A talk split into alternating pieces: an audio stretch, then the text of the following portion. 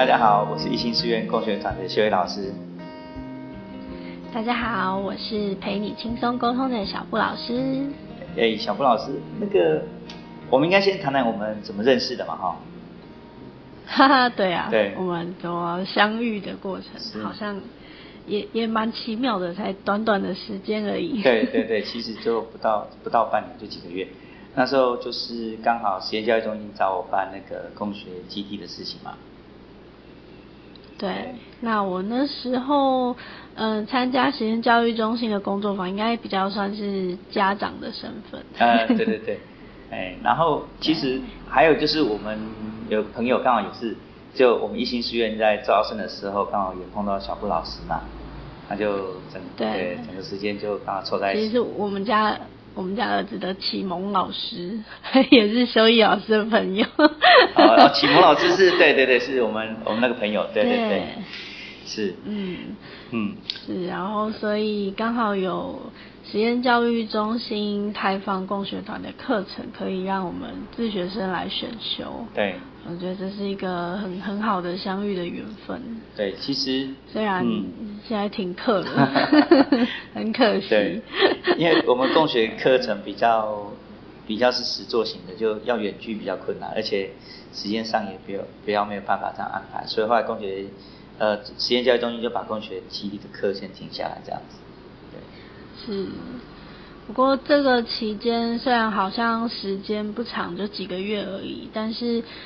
嗯，在我看见郑庸每个礼拜去参加数学跟科学课的这个过程，其实我觉得还蛮感恩的，因为好像翻转了他对于在学校上课跟呃学校老师的这种概念的跟这个经验，是。因为呃在参与的过程。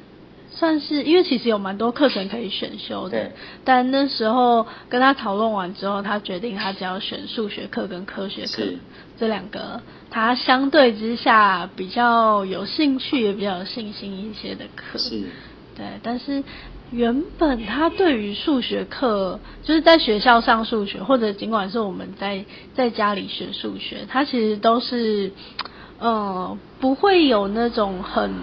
很大的动力是我要我要我要自己去研究什么，嗯、或者是我要自己去去主动把数学拿出来看。是。可是，嗯，就是我觉得参加了嗯修义老师这边的共学团之后，可能数学老师在引导上面会有蛮多把游戏带入数学的这样子的一个过程。是。所以。就是让他连到回家之后都会找我一起继续玩、继续研究，还想出题目考我们。其实可能在共学的时候，就是我们其实过去一直在这个实验教育里面在在做教学。那共学团这是我们要这样做，其实也是想说把实验教育的一些教育精神放在这个课程里面。因为如果说又是比较像是课呃一般学校科班的。这种做法的话，其实那就没有必要参加我们的共学团。对，嗯，对，因为我们平常在家里自学的部分，数学比较是一样是按照学校的进度来做学习，所以就是有有机会参与这样子，就是在引导思考的这个过程里面去引发他们的兴趣，我觉得真的就是对我们来说也是一个新的学习。是，对啊，其实我们我我也看到另外有。别的自学生就在这次共学的时候碰到，就是他有状况也是就是 follow 学校的进度，因为他自己在家学，但是状况就会变成说，呃自己读，但是其实我们为什么要学校？因为如果说很多东西如果能够自己读得来的话，那当然自学是最好的。可是因为过去学校在引导课程上比较少有带到孩子能够自学的能力，所以其实有时候孩子在学习过程当中，他遇到挫折之后，因为没有在学校。所以事实上没有人及时给他帮忙的话，事实上他自学的成效会变得不太好。那这是也是我们看到这个自学生遇到的问题，所以才会想说，如果有机会把这些我们过去在实验教育所做的教学方法，然后再回到这个共学的概念上来，那让孩子有机会从这个共学的过程当中去重新学到自学的方法，那在未来的话，他就更有有更多的时间、更多的机会学到更多的东西。对。是。除了是方法之外，也是在动机跟他独立思考能力上面的刺激。是是，对，因为其实，嗯、所以我就很好奇啊，我也想要提问，就是，是 呃，所以老师，嗯、为什么一开始你会想要创办这样的共学团？呃，其实我我我本身是职业军人，然后退伍之后，刚好学校呃，刚好孩子在。在那时候的公办民营学校里面，然后感觉上学校有一些状况。那虽然那时候我已经先去淡江，先答应淡江的一个讲师的工作。那后来呃学校这边需要我希希建议我希望我能够去学校兼个兼个自然课，那我就好就进去兼自然课。那开始在里面教学之后，发现说学校确实是有一些在这个呃虽然是公办民营实验学校里面，实际上还是有一些教学上现场上的问题。那我就后来。在就进去全职，然后在学校待了一段时间，大概四五年，后来接了总导师之后，做了一些课程上的改变。我发现，其实不管在体制内或体制外，其实在很多就是教育上确实是有很多需要被改变的地方。那所以也就是后来就是持续的在实验教育上做努力。那后来有跟一些朋友在呃做一个自学团体，就清水小校啊，那做自学团体。那清水小校之后，还是觉得说我们还是很多自学生。其实后来我也现在带了自学生的一个家教，但是我总觉得自学生在很多学习上面是需要被协助的。那但是如果说个别请家教的话，其实相对来讲费用也是很高。可是，在整个宜兰县宜兰县来讲，我们相对来讲北部的教学资源非常多，很多。在台北你就可以看到很多人在做共学啊，三三个好友、三个好朋友的小孩共学自学，就约一约就变共学，那再找适当的老师来做引导。嗯、那可是，是可对，可是在宜兰就没有这样的一个团体，没有这样的机会，那所以 比较难凑在一起的感觉。对，就是其实我们之前有弄一个社团，就是像 Facebook 的社团，说希望看看，呃，把自学的家长凑在一起之后，或许自学家长自己可以去拉这样的一个。需求，可是因为后来 不小心在这个社团里面也出了一些这个沟通上的问题，所以后来就没有人要发言了。那但是这些东西就变成有点遗憾，然后我们没有办法把这个风气带起来。那所以后来就刚好有这个机会，我去呃再参加一些像蒙特梭利课程的研习，然后发现说，其实好像我们应该再继续努力把这一块带起来，或许有机会帮助到。宜兰的这种偏乡的孩子，啊，自学的孩子，有机会再呃重新找到自学的动力，这样子，对，才成立这个共学团这样。确实，在宜兰的资源真的不多。是。对。对，但要在宜兰办这样的共学团，其实相对在经营上也是蛮挑战的。当然，其实我自己感觉上，因为其实我们在公办民营学校的时候就发现，其实大部分的。家长是来自于外县市的，我们自己本地的家长其实很少，除非说是刚好在学校附近。那大部分、嗯、对，大概百分之八十都是外县市。那也就是其实我们自己宜兰县里面的孩子或家长，对于实验教育这一块其实了解不是那么的清楚。好，那加加上因为可能是、嗯、呃环境比较封闭，然后家长们会觉得对教育这件事情也比较保守一点，不希望有太多的。因为很担心孩子如果去实验教育，然后去所谓的森林小学，然后去去这个不知道在学什么，然后只是玩，就 对，对，对，就整天只有玩，就就很担心这样子。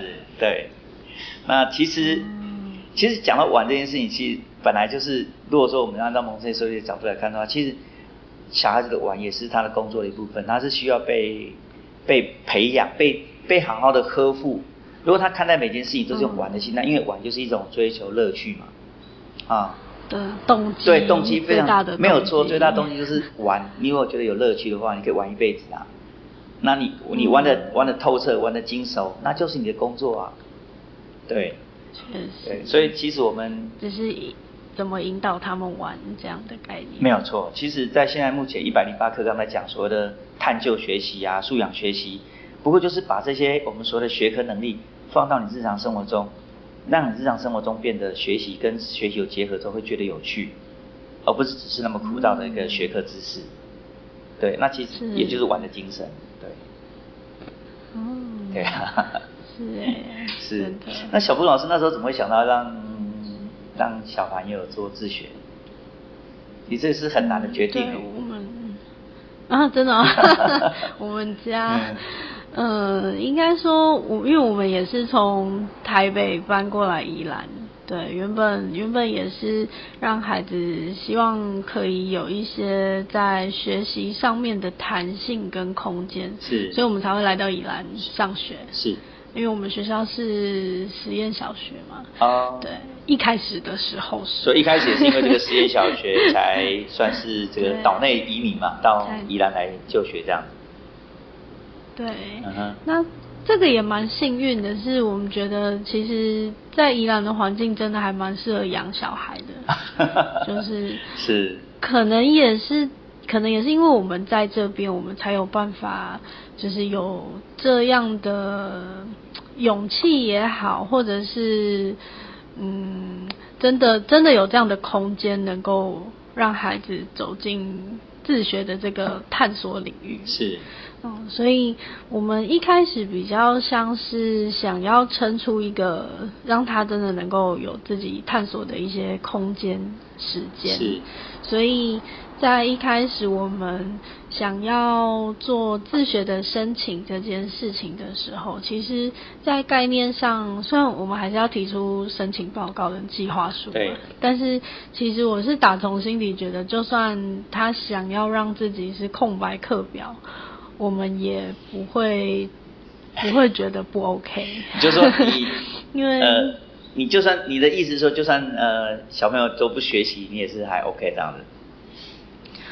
因为我觉得要不学习也是一种学习，也就是，嗯，对现在的孩子来说，能不能有发呆这件事情，或者是像我们以前可能小时候还有一些时间还可以做白日梦，是，我觉得现在在小孩身上好像很难看到这种空白的时间，嗯，可是这种空白的时间，我觉得其实是蛮重要的。对你说的，其实是一个重点。我今天早上才看到一句话，也是就是跟这句话很呼应，就是。呃，苏格拉底说，如果想要找到自我的话，必须先独立思考。我有一次带孩子去，嗯、对，有一次有一次带孩子去流浪，然后因为其实孩子你知道吗，在一起大家就会有同才的这个依附的状况。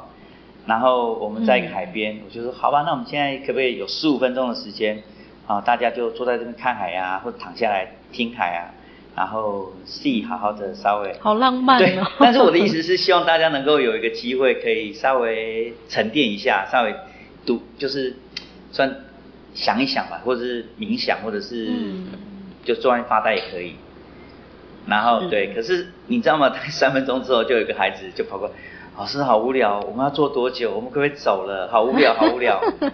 对，就是其实这件事情是有趣的。像我们在做登山教育的时候，其实我那时候跟教练在讲说，那像他去去爬八千公尺高山的时候，我说那那你去爬山的时候在做什么？因为去爬山。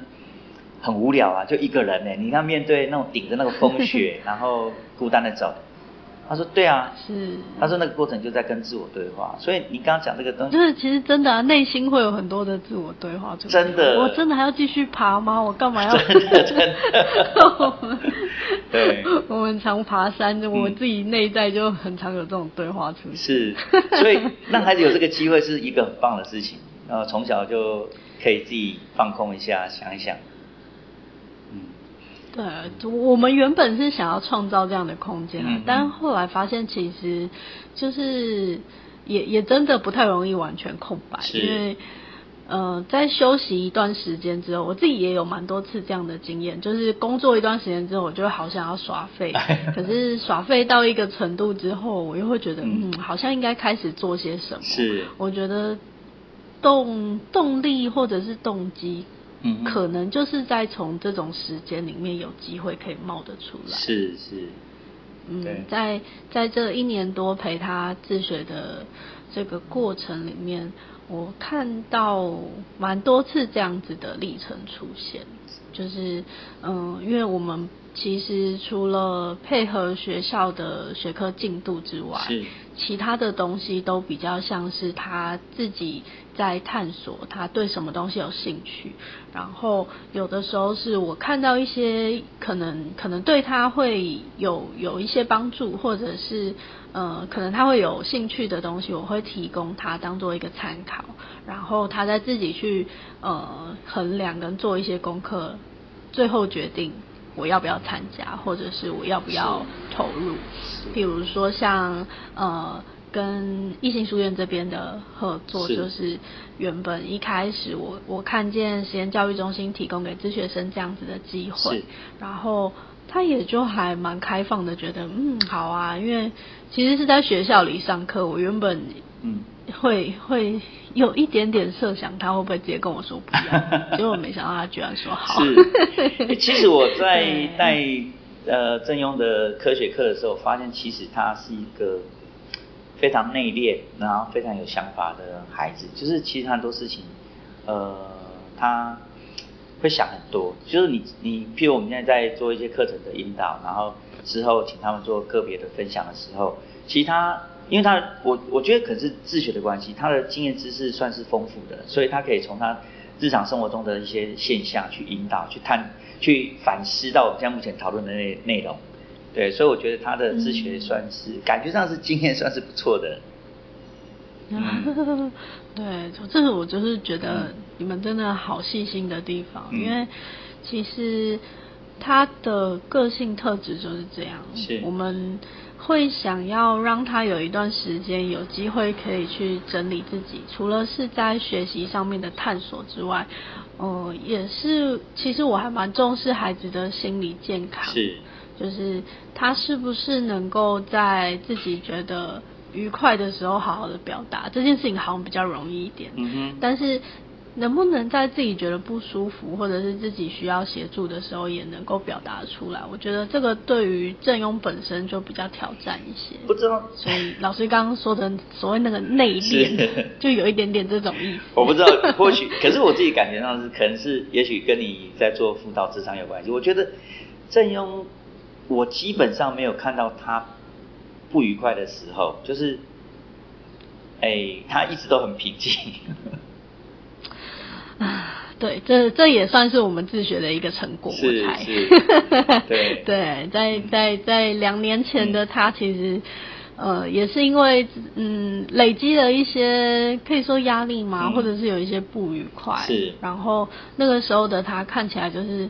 每天就像是一个快要爆炸的青少年的那种感觉，可是看得出来他快要爆炸，可是问他他又说没事。嗯哼，就是这个阶段对于我而言，所以我那时候会起心动念，想要有这样的让他一个自己重新去去看见自己的这样的一个时间，可能是我们那时候真的一开始的起心动念。是，然后。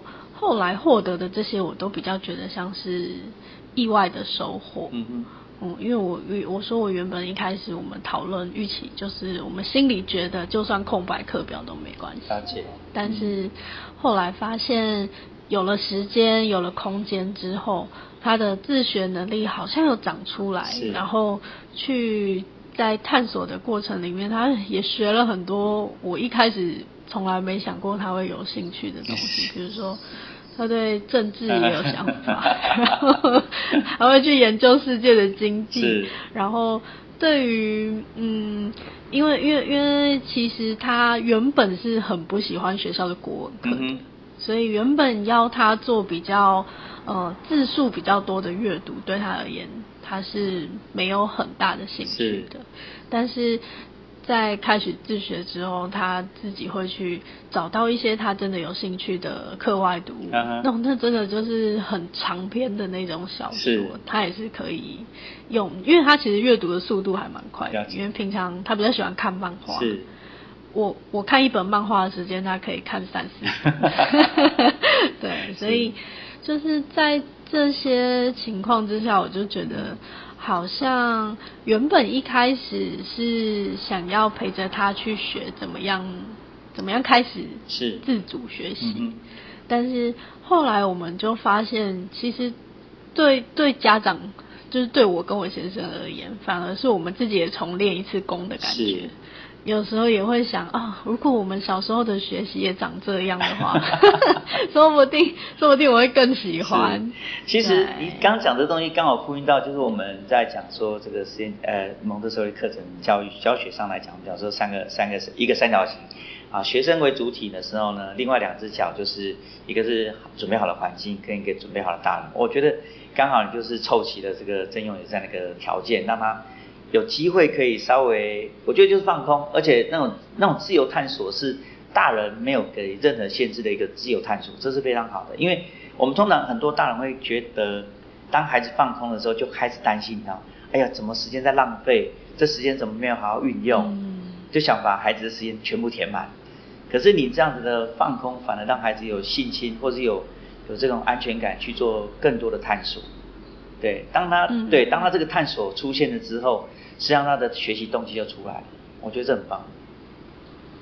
嗯，对我我其实没有没有这样子的理论背景做支撑，比较像是很很直觉的觉得提供给他他现在的需求，是，然后用身为一个妈妈的视角，我觉得他嗯在这个这段时间里面，我对他。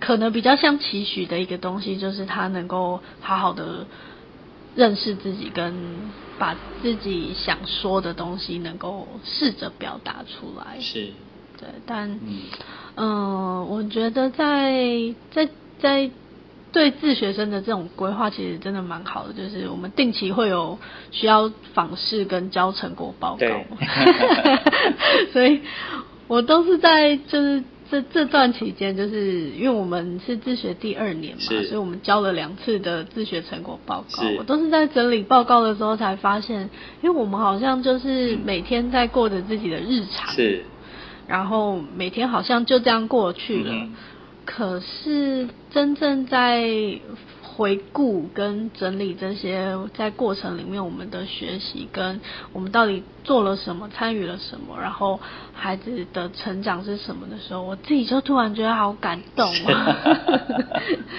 是，对啊，就看见哎、嗯，原来原来我们真的真的做了很多，是，就是看起来好像就是生活，是，但是在这些生活里面，我们真的就累积了蛮多的。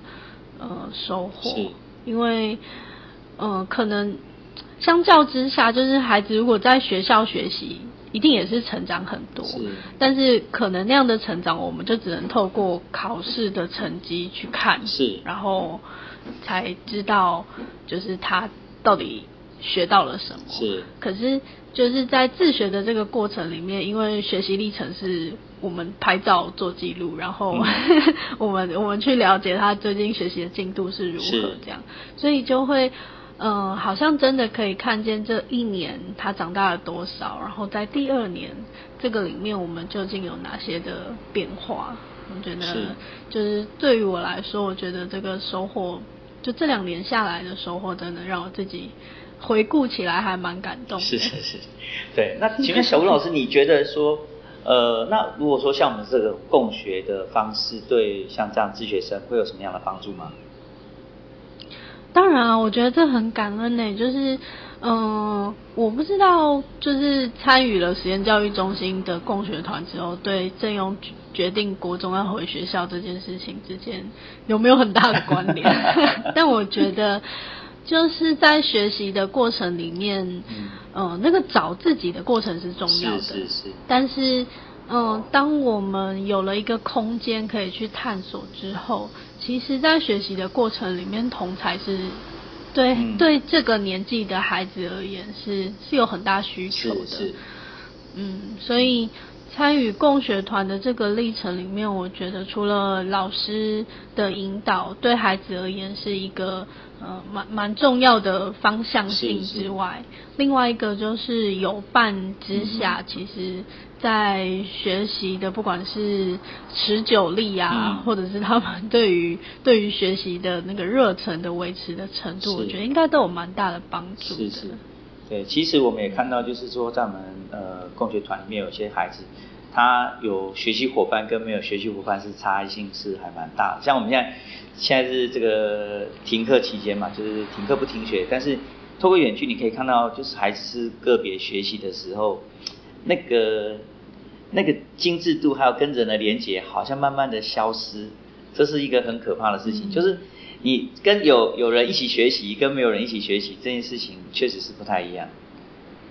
嗯，是。对。那我们家在安排上面，原本比较像是，因为其实他刚开始自学的时候，没有很大人际需求，因为我觉得他可能在那个阶段是有点想要走进那个，我要先回到我自己的那个阶段。是。可是当他把自己整理好了之后，嗯、我觉得他在这方面的需求就有开始出现。对，对，所以呃，其实，在我们家就是每年固定寒暑假的时候都会安排营队。嗯、那这个营队也是他自己有几个营队是他自己每每学期他都决定一定要去参加的营队。是，因为在那里面就是有人际的情感连接。是。那有些营队就会是我们新的探索，是，但是后来发现，就是营队的品质真的 会蛮有落差的，是是。就是要要选到好的好的营队，其实也是需要经过一些时间，是，是，是 去去尝试看看。所以，当我们遇到好的营队的时候，就会真的蛮珍惜的，因为。嗯一个一个好的营队，除了老师的引导之外，嗯，那对于孩子本身的感受跟呃同伴之间一起的情感连接也好，在学习的经验也好，跟在这个过程的沟通也好，我觉得那个都是呃很很很重要的学习的过程。是，是嗯，其对，对，其实就是这是我们想要营造一个那个共学团的一个目的啊，其实就是。我们找到好的老师，然后我们来做一个环境的一个照顾。因为其实就像你刚刚讲说，其实在这个自学的过程当中，我们要陪伴孩子的，其实是他内在的稳定、内在的安定，你要给他支持的力量。但是其实我老实说，看到就是很多自学自学的家庭，确实家长有时候会对孩子的学习会有些太过担心，但是有些时候又会太过放放养。那其实都是不是一个很好的状况，对，所以其实我们想要成立一个共学团，是希望说，如果能够在这个呃宜兰这样的环境之下，如果有些自学家庭的需要，就是或者在某些情况之下，他可以先呃有一个地方可以让他让孩子有一个机会可以把自己先养好。那当他养到自学能力的时候，事实上他就不用太担心他未来的一个学习状态这样子。真的，嗯，很希望你们可以。在宜兰能够把那个大家召集起来，因为相对真的在在台北这样的资源是蛮多的，是。但是我觉得在宜兰其实想要往这样的教育方向去努力跟嗯寻求的家长其实真的不少，是，只是只是大家好像在寻找这样资源的时候还是往台北跑。是所以我我我也蛮希望你们可以好好的被看见，谢谢，是，就是能够、嗯、能够让我们就是在宜兰就能有这样子的资源来学习，所以我那时候也觉得哦，好感谢我们的实验教育中心哦，怎么会想到这么好的方法？是，因为因为其实嗯。虽虽然说，就是我我我其实还蛮知道，就是在我们是因为我们只要顾他一个，是，所以我们可以完全的试他的心，是，因为我们我们就不是专业的教育人员，嗯，可是当孩子有机会可以投入一个团体去做学习，其实跟自己在家里学习原本就是不一样的状态，所以就很看老师的能力，是。就是 能不能能不能依然用引导的方式来带每个孩子去做适合他们特质的学习？我觉得这真的就是嗯考验老师的功力。但但但看见你们的用心，我觉得就是一定一定要让你们好好在宜兰发展下来。继续努力。这希望就是我觉得是缘分呐。我们当然呃希望更多人可以看到我们一心书院的的努力，然后也希望有更多的自学生可以加入我们一心书院的一个学习团的学习环境里面。但是嗯还是缘分，我们继续努力，对。对，无限支持。谢谢谢谢谢谢小布老师，嘿。那我们今天就先聊到这边。好。OK。谢谢修一。谢谢小吴老师，我们下次再会。嗯，好，谢谢。拜拜。